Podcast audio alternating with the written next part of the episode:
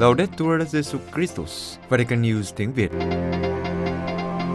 Radio Vatican, Vatican News tiếng Việt. Chương trình phát thanh hàng ngày về các hoạt động của Đức Thánh Cha, tin tức của Tòa Thánh và Giáo hội Hoàn Vũ được phát 7 ngày trên tuần từ Vatican và Roma. Mời quý vị nghe chương trình phát thanh hôm nay thứ năm ngày 19 tháng 8 gồm có Trước hết là bản tin, kế đến là một gặp Đức Giáo Hoàng. và cuối cùng là lời nguyện lạy Chúa con đây. Bây giờ kính mời quý vị cùng Văn Nghiên và Zen Gabua theo dõi tin tức.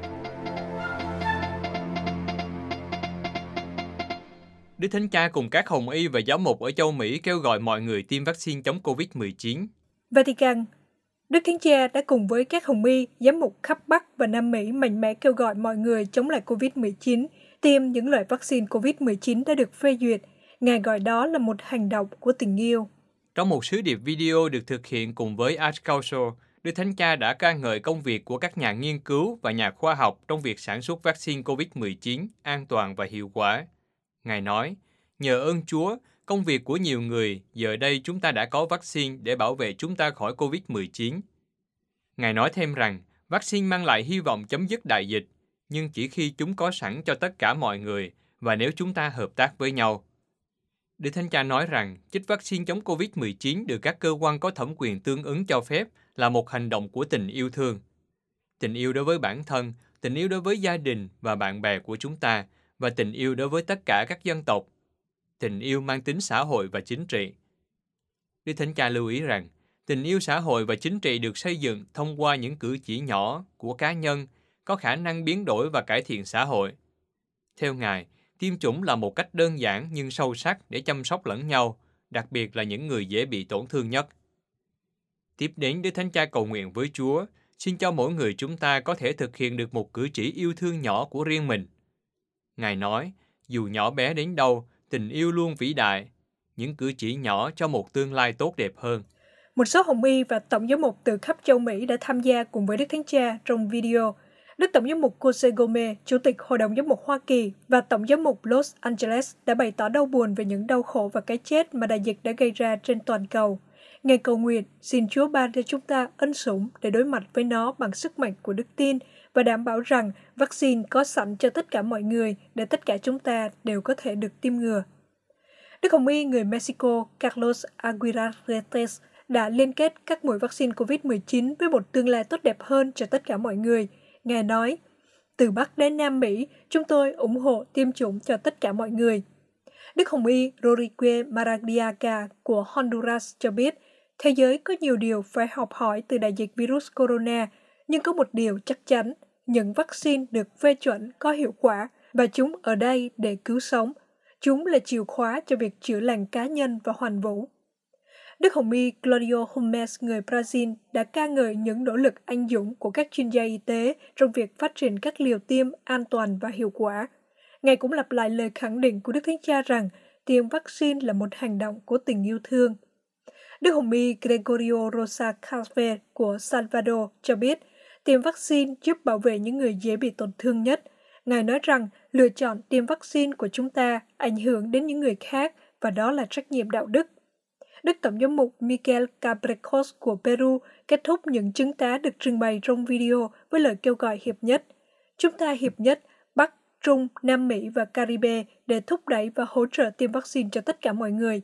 Ngài khuyến khích mọi người hành động có trách nhiệm với tư cách là thành viên của đại gia đình nhân loại, tìm kiếm và bảo vệ sức khỏe toàn diện của chúng ta và tiêm vaccine phổ cập. Hai tu sĩ dòng tên và bốn nữ tu dòng mẹ Teresa Calcutta bị kẹt lại ở Afghanistan. Afghanistan Hai tu sĩ dòng tên và bốn nữ tu dòng thừa sai bác gái của mẹ Teresa đang mắc kẹt ở Afghanistan khi Taliban chiếm quyền kiểm soát nước này. Họ nằm trong số nhiều người Ấn Độ đang chờ các chuyến bay sơ tán của chính phủ Ấn Độ để đưa họ ra khỏi Afghanistan. Vào ngày 16 tháng 8, một ngày sau khi Tổng thống Afghanistan bỏ trốn và Taliban chiếm dinh Tổng thống, tình hình tại thủ đô Kabul của Afghanistan tương đối yên ổn. Tuy nhiên, sân bay Kabul là một khung cảnh vô cùng hỗn loạn và các con đường dẫn đến sân bay này bị tắc nghẽn khi hàng ngàn người chạy trốn khỏi đất nước trong hỗn loạn. Uka News đưa tin, bốn nữ tu dòng thừa sai Bắc Ái cũng đang bị mắc kẹt ở Afghanistan và có thể sẽ được chuyển đến đất nước của họ. Một nữ tu bề trên tại trụ sở của dòng thừa sai Bắc Ái ở thành phố Calcutta, miền đông Ấn Độ, xác nhận rằng Bốn nữ tu của họ đang ở Afghanistan, trong đó có một người Ấn Độ. Sơ không tiết lộ chi tiết về ba người còn lại vì lo lắng cho sự an toàn của họ. Dòng thừa sai bác ái do mẹ Teresa Calcutta thành lập đến Kabul vào năm 2004 để hoạt động nhân đạo. Một linh mục dòng tên có trụ sở tại New Delhi của Ấn Độ cho biết, hai linh mục của chúng tôi đang bị mắc kẹt ở Afghanistan và đang chờ di tản. Cha cho biết dòng cũng đã đình chỉ sứ vụ ở Afghanistan vô thời hạn vì không chắc khi nào tình hình sẽ được cải thiện. Cha Jerome Seguera, người Ấn Độ, phụ trách hoạt động truyền giáo của dòng tên ở Afghanistan đã đến được Kabul, trong khi cha Robert Rodriguez còn kẹt lại ở Bamiyan. Cha Jerome đã viết cho bạn bè và đồng nghiệp của mình rằng Cảm ơn các bạn đã liên tục cầu nguyện cho sự an toàn của chúng tôi. Tình hình đất nước đang thay đổi như thế nào, đó là điều bất kỳ ai cũng có thể tưởng tượng được. An toàn không có ý nghĩa gì ở đây. Đó là một tình hình hỗn loạn. Theo cha, hiện tại Taliban đang bận rộn trong việc chiếm giữ các hệ thống chính phủ và đưa người của họ vào. Họ không làm hại thường dân vào lúc này, nhưng điều đó sẽ đến khi họ chiếm giữ toàn bộ hệ thống của đất nước. Họ có danh sách tất cả các tổ chức và hồ sơ. Ở một số nơi, họ đã bắt đầu đến từng nơi để điều tra về nhân sự của các tổ chức. Các tổ chức Kitô giáo yêu cầu hỗ trợ khẩn cấp cho người tị nạn Afghanistan. Roma, Cộng đoàn Thánh Egidio, Cộng đoàn Thánh Giáo Hoàng Gioan 23, các giáo hội tin lành và Hội đồng các giáo hội Kitô thế giới yêu cầu thiết lập khẩn cấp hành lang nhân đạo, tạo điều kiện hỗ trợ cho việc sơ tán người tị nạn Afghanistan. Trong một tuyên bố chung, ông Marco Impagliazzo, Chủ tịch Công đoàn Thánh Egidio và Mục sư Luca Negro, Liên đoàn các giáo hội tin lành ở Ý viết, châu phải hành động để bảo đảm bảo vệ những người đang chạy trốn khỏi Afghanistan. Trong những giờ này, có hàng ngàn người đang liều mạng để hy vọng có được các giá trị của dân chủ, tự do và được học hành. Hai vị lãnh đạo kêu gọi chính phủ Ý, quốc gia đầu tiên thử nghiệm thành công hành lang nhân đạo, tiếp tục áp dụng công cụ này để tạo điều kiện thuận lợi cho việc sơ tán người tị nạn Afghanistan. Hơn 6 năm qua, từ Liban, hai tổ chức của công giáo và tin lành này đã làm việc cùng nhau để xây dựng các hành lang nhân đạo và giúp những người Afghanistan ở châu Âu. Vì thế, trong tuyên bố hai vị lãnh đạo yêu cầu các chính phủ châu Âu đình chỉ các thủ tục trục xuất đã được ban hành đối với hàng trăm người Afghanistan xin tị nạn và người bị từ chối tị nạn. Tuyên bố viết, Chúng tôi tái khẳng định rằng sức mạnh đạo đức và chính trị của châu Âu cũng được xây dựng qua việc bảo đảm các quyền và bảo vệ nhân đạo cho những người bị bách hại phải chịu đựng thảm kịch của chiến tranh. Ông Giovanni Paolo Romanda, Chủ tịch Cộng đoàn Thánh Giáo Hoàng Gioan 23, cũng đã lên tiếng về tình hình tại Afghanistan. Chủ tịch viết trong một tuyên bố, Chúng tôi hiệp nhất với lời cầu nguyện của Đức Thánh Cha để tiếng ồn ào của vũ khí có thể chấm dứt và các giải pháp có thể được tìm thấy tại bàn đối thoại.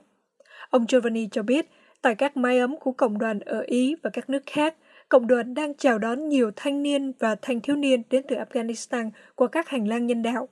Trong các ngôi nhà của cộng đoàn, những người tị nạn tìm được sự ổn định, sự che chở, an ủi cho những vết thương không thể diễn tả được. Họ cũng để lại những nỗi thống khổ của người thân đang còn ở lại quê hương. Chủ tịch Cộng đoàn Thánh Giáo Hoàng Gioan 23 kết thúc tuyên bố rằng Chủ tịch Cộng đoàn Thánh Giáo Hoàng Gioan 23 kết thúc tuyên bố bằng những lời sau. Chúng ta không thể quay lưng lại với những người đang phải chịu nhiều bất công, bạo lực, nô lệ nghiêm trọng, đặc biệt là phụ nữ, trẻ em và các dân tộc thiểu số. Châu Âu phải hướng tới sự hòa nhập và đón tiếp, từ chối cưỡng bức hồi hương, hành động ở cấp độ chính trị với các đề xuất chống lại tư duy bạo lực. Cùng lên tiếng trong dịp này, Marianne Esdesten, giám đốc truyền thông của Hội đồng các giáo hội Kitô thế giới nói, những người đã phải chịu đựng trong nhiều thập kỷ xung đột vũ trang, di dời, áp bức, tham nhũng và quản lý tồi tệ. Một lần nữa lại rơi vào nỗi sợ hãi và bất an do những diễn biến bi kịch trong những ngày gần đây. Chúng tôi đặc biệt cầu nguyện cho các phụ nữ và trẻ nữ Afghanistan để một lần nữa phẩm giá, quyền và nguyện vọng của họ không bị từ chối, nhưng họ có thể được tiếp cận với giáo dục, các quyền và tự do đã được hứa hẹn từ những người cầm quyền và cộng đồng quốc tế. Giám đốc truyền thông tái khẳng định Taliban phải tôn trọng phẩm giá và quyền của tất cả người dân trong các vùng lãnh thổ mà họ kiểm soát. Chúng tôi kêu gọi tất cả các cơ quan có thẩm quyền ở Afghanistan và các nơi khác đảm bảo an toàn và an ninh cho tất cả người dân Afghanistan, bao gồm cả những người chạy trốn khỏi đất nước vì lo sợ bạo lực, đàn áp và bách hại. Đức Thánh Cha đau buồn vì hai nữ tu bị giết ở Nam Sudan. Vatican Đức Thánh Cha đã bày tỏ sự đau buồn về vụ sát hại hai nữ tu thuộc dòng nữ tu Thánh Tâm vào Chủ nhật vừa qua tại Nam Sudan. Trong điện văn được ký bởi Đức Hồng Y Quốc vụ Khanh Tòa Thánh Pietro Parolin, Đức Thánh Cha bày tỏ nỗi buồn sâu sắc khi nhận được tin về cuộc tấn công tàn bạo vào một nhóm nữ tu thuộc dòng nữ tu Thánh Tâm Chúa Giêsu gây ra cái chết của Sơ Maria Booth và Sơ Regina Roba. Đức Thánh Cha đã gửi lời chia buồn chân thành đến gia đình và cộng đoàn dòng tu của các sơ trong làn sóng của hành động bạo lực vô nghĩa này.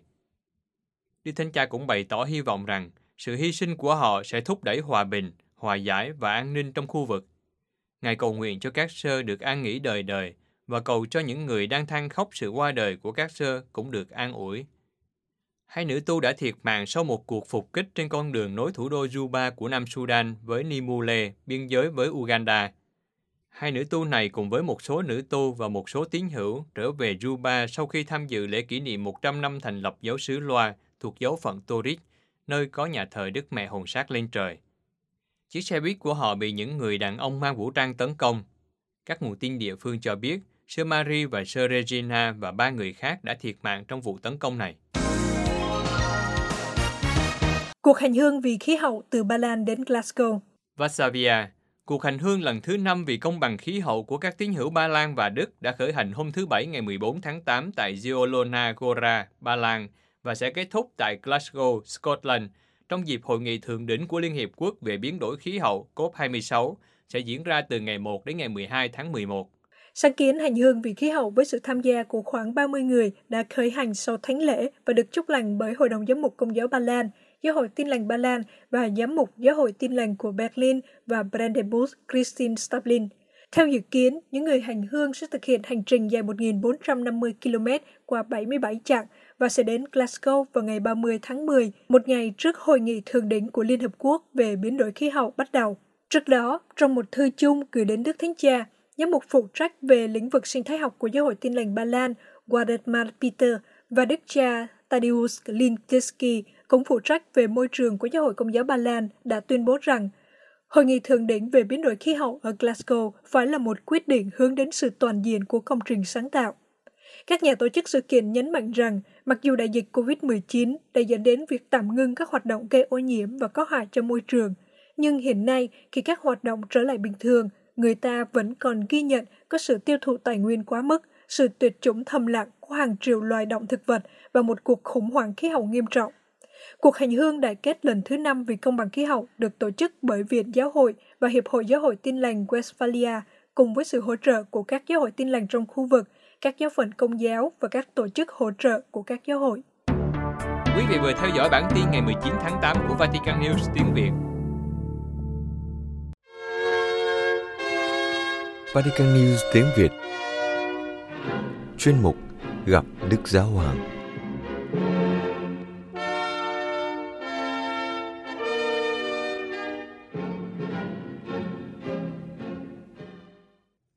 thưa quý thính giả, trong bài giáo lý tại buổi tiếp kiến chung sáng thứ Tư 18 tháng 8, Đức Thánh Cha tiếp tục loạt bài giáo lý về thư Thánh Phaolô gửi tín hữu Galat với đề tài vai trò giám hộ của lời luật.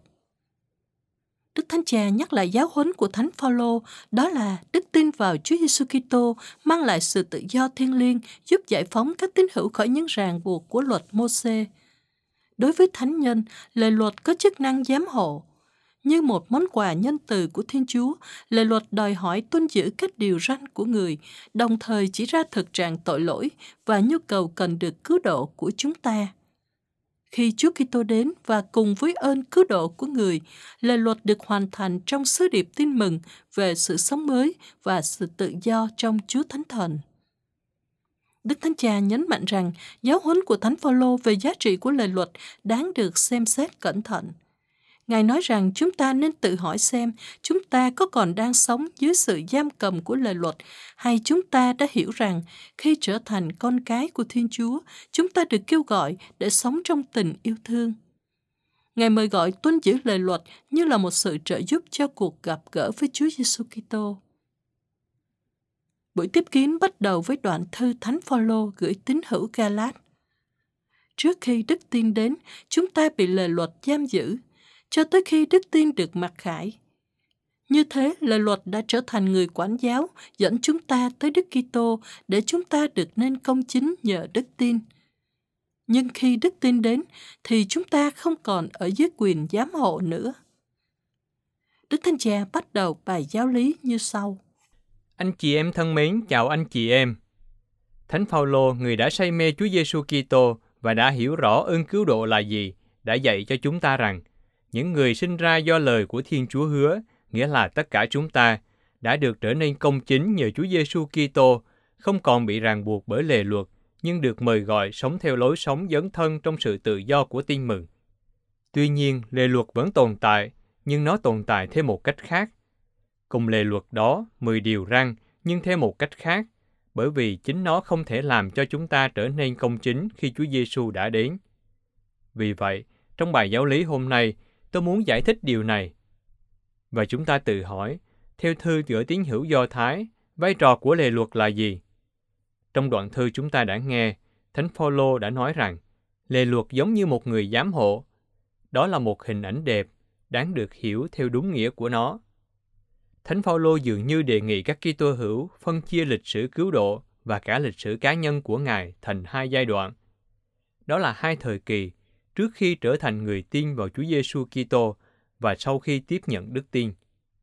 Ở trung tâm của lịch sử là sự chết và sự sống lại của Chúa Giêsu Kitô, điều mà Thánh Phaolô đã rao giảng nhằm khơi dậy niềm tin vào con Thiên Chúa, nguồn ơn cứu độ và trong Chúa Giêsu Kitô chúng ta được ơn công chính. Chúng ta được nên công chính nhờ ơn huệ nhưng không của đức tin vào Chúa Giêsu Kitô. Vì vậy, bắt đầu từ đức tin vào Chúa Kitô, có một thời điểm trước và sau so với chính lề luật. Bởi vì có lề luật, có 10 điều răn, nhưng có một thái độ sống trước và sau khi Chúa Giêsu đến. Lịch sử trước đó được xác định bởi việc bị lề luật giam giữ. Và ai đi theo con đường của lề luật thì được cứu độ, được công chính. Còn lịch sử sau đó, sau khi Chúa Giêsu đến, sẽ được sống bằng cách bước theo Chúa Thánh Thần. Đây là lần đầu tiên Thánh Phaolô sử dụng cách diễn đạt này, bị lề luật giam giữ. Nó ám chỉ một cách nô dịch tiêu cực, điển hình của lề luật, đó là bị giam cầm.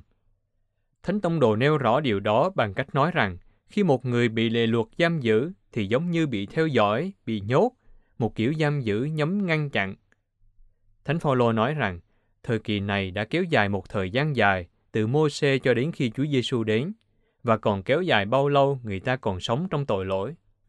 Tiếp tục bài giáo lý, Đức Thánh Cha nói, tương quan giữa lời luật và tội lỗi sẽ được Thánh Tông Đồ giải thích một cách có hệ thống hơn trong thư gửi tín hữu Roma, được viết vài năm sau thư gửi tín hữu Galat. Tóm lại, lời luật dẫn đến định nghĩa về sự vi phạm và làm cho mọi người nhận thức được tội lỗi của mình. Bạn đã làm điều này, do đó lời luật 10 điều răn nói điều này, bạn phạm tội. Hay đúng hơn, như kinh nghiệm chung đã dạy, luật lệ nhắm kích thích sự vi phạm. Thánh Phaolô viết trong thư gửi tín hữu Roma, vì trước đây, khi chúng ta còn bị tính xác thịt chi phối, thì các đam mê tội lỗi dùng lời luật mà hoạt động nơi các chi thể chúng ta để chúng ta sinh hoa kết quả đưa tới cái chết. Nhưng nay, chúng ta không còn bị lời luật ràng buộc nữa vì chúng ta đã chết đối với cái vẫn giam hãm chúng ta. Tại sao? Bởi vì ơn công chính hóa của Chúa Giêsu đã đến. Thánh Phaolô diễn tả nhãn quan của Ngài về lời luật. Tử thần có độc là vì tội lỗi, mà tội lỗi có mạnh cũng tại có lời luật. Trong bối cảnh này, việc tham chiếu đến vai trò giám hộ của lời luật đạt được ý nghĩa đầy đủ. Lời luật là người giám hộ đưa bạn đến với Chúa Giêsu. Trong hệ thống học thuật thời cổ đại, nhà sư phạm không có chức năng như ngày nay, nghĩa là vai trò hỗ trợ việc giáo dục của một bé trai hay một bé gái. Trái lại, vào thời đó, họ là một nô lệ có nhiệm vụ đi cùng con của chủ nhân đến học với thầy giáo và sau đó đưa con của chủ về lại nhà. Bằng cách này, họ bảo vệ người được mình giám hộ khỏi nguy hiểm và trông chừng để đảm bảo đứa trẻ không cư xử xấu. Chức năng của người giám hộ thiên về kỷ luật. Khi cậu bé trở thành người lớn, người giám hộ ngừng nhiệm vụ của mình. Nói đến lời luật bằng những thuật ngữ này giúp Thánh Phaolô làm sáng tỏ vai trò của lời luật trong lịch sử của Israel. Torah nghĩa là lời luật, là một hành động cao cả của Thiên Chúa đối với dân của người – Sau việc chọn ông Abraham, hành động vĩ đại khác của Thiên Chúa chính là ban lời luật, đưa ra con đường để tiến bước. Chắc chắn là luật có những chức năng để giới hạn, nhưng đồng thời nó cũng đã bảo vệ dân Chúa, đã giáo dục họ, kỷ luật họ và hỗ trợ họ khi họ còn yếu đuối. Trên hết là bảo vệ họ khỏi theo các thần của dân ngoại. Có nhiều thái độ ngoại giáo trong thời đó. Kinh Torah nói, chỉ có một Thiên Chúa và người đã dẫn đường cho chúng ta. Một hành động nhân từ của Thiên Chúa. Và đây là lý do tại sao Thánh Tông Đồ tiếp tục mô tả giai đoạn của tuổi vị thành niên. Bao lâu người thừa kế còn là thiếu niên thì không khác gì một nô lệ, mặc dù là chủ mọi tài sản. Nó phải ở dưới quyền những người giám hộ và quản lý cho đến khi mãn hạn người cha đã định. Chúng ta cũng thế, khi còn là thiếu niên, chúng ta phải làm nô lệ những yếu tố của vũ trụ. Đức Thánh Cha kết luận, tóm lại, Thánh Tông Đồ xác tín rằng chức năng của lề luật chắc chắn là tích cực như một người giám hộ để tiến bước, nhưng là chức năng giới hạn về thời gian. Nó không thể kéo dài thời hạn của nó vượt mức, bởi vì nó liên quan đến sự trưởng thành của các cá nhân và sự chọn lựa tự do của họ. Một khi chúng ta đã có đức tin, lề luật sẽ hết giá trị giám hộ của nó và phải nhường chỗ cho một thẩm quyền khác. Điều đó có nghĩa là gì? Có phải là lề luật kết thúc? Chúng ta có thể nói, chúng ta tin vào Chúa Giêsu Kitô và chúng ta làm điều mình muốn. Không, các điều răng có đó, nhưng chúng không làm cho chúng ta trở thành công chính. Đấng làm cho chúng ta trở nên công chính là Chúa Giêsu Kitô. Các điều răng phải được tuân giữ, nhưng chúng không ban cho chúng ta sự công chính. Cuộc gặp gỡ với Đức Giêsu Kitô cho chúng ta được ơn công chính cách nhưng không. Ơn ích của đức tin là đón nhận Chúa Giêsu. Chúng ta phải tuân giữ các điều răn, nhưng như là một sự trợ giúp cho cuộc gặp gỡ với Chúa Giêsu Kitô. Giáo huấn này về giá trị của lề luật rất quan trọng và đáng được xem xét cẩn thận để chúng ta không hiểu lầm và thực hiện các bước sai lầm. Thật là tốt cho chúng ta nếu tự hỏi mình xem chúng ta có còn sống trong thời kỳ mà chúng ta cần đến lề luật hay không? Hay ngược lại, chúng ta hoàn toàn ý thức được mình đã nhận được ân sủng trở thành con cái của Thiên Chúa để được sống trong tình yêu thương. Tôi đang sống như thế nào? Có phải trong nỗi sợ hãi rằng nếu tôi không làm điều này, tôi sẽ xuống hỏa ngục không? Hay tôi đang sống với một niềm hy vọng, với niềm vui sướng về ơn cứu độ được ban cách nhân không trong Chúa Giêsu Kitô? Và điều thứ hai nữa, tôi có coi thường các điều răn không? Không, tôi tuân giữ chúng, nhưng không phải như những điều tuyệt đối, bởi vì tôi biết rằng chính Chúa Giêsu Kitô làm cho tôi được công chính.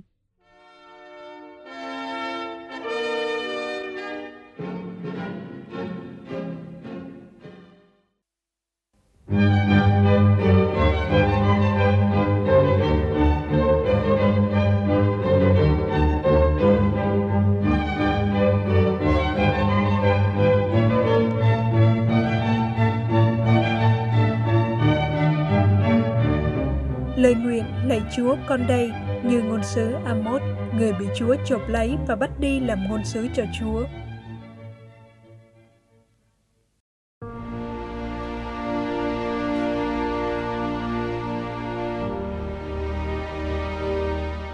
Lạy Chúa, con không hiểu tại sao Chúa chọn con khi con thấy mình chẳng có gì xuất sắc.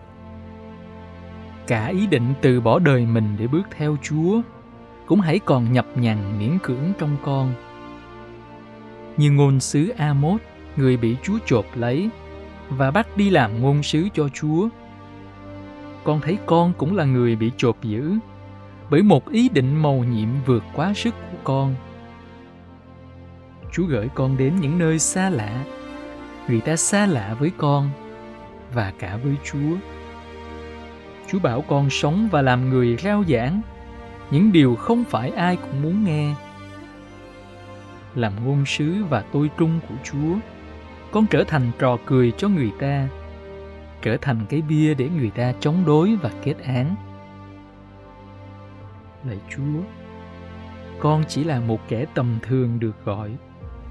Nếu chỉ bằng những lời của riêng con, con chẳng có chi để nói, để loan báo, để rao giảng nếu chỉ bằng tài đức của riêng con con chẳng có gì để có thể chinh phục người khác nhưng Chúa đã chộp giữ con và luyện con nên như khí cụ trong tay của Chúa. Chúa đã sai con đi, đưa con vào hành trình sứ mạng để qua môi miệng của con lời của Chúa được vang lên. Xin giúp con hoàn thành sứ mạng và sống hạnh phúc trong ơn gọi của mình. Nhờ lòng yêu mến Chúa, nhờ xác tín rằng con thuộc về Chúa. Xin dạy con biết rao giảng về Chúa, không phải bằng sức mạnh và sự khôn ngoan, nhưng bằng chính sự tuân phục và nhu thuận không phải bằng lời lẽ hay ho và thuyết phục nhưng bằng chứng tá của một người theo chúa xin làm nở hoa trên những nẻo đường sỏi đá, và lời của chúa vang lên khắp cùng cõi địa cầu.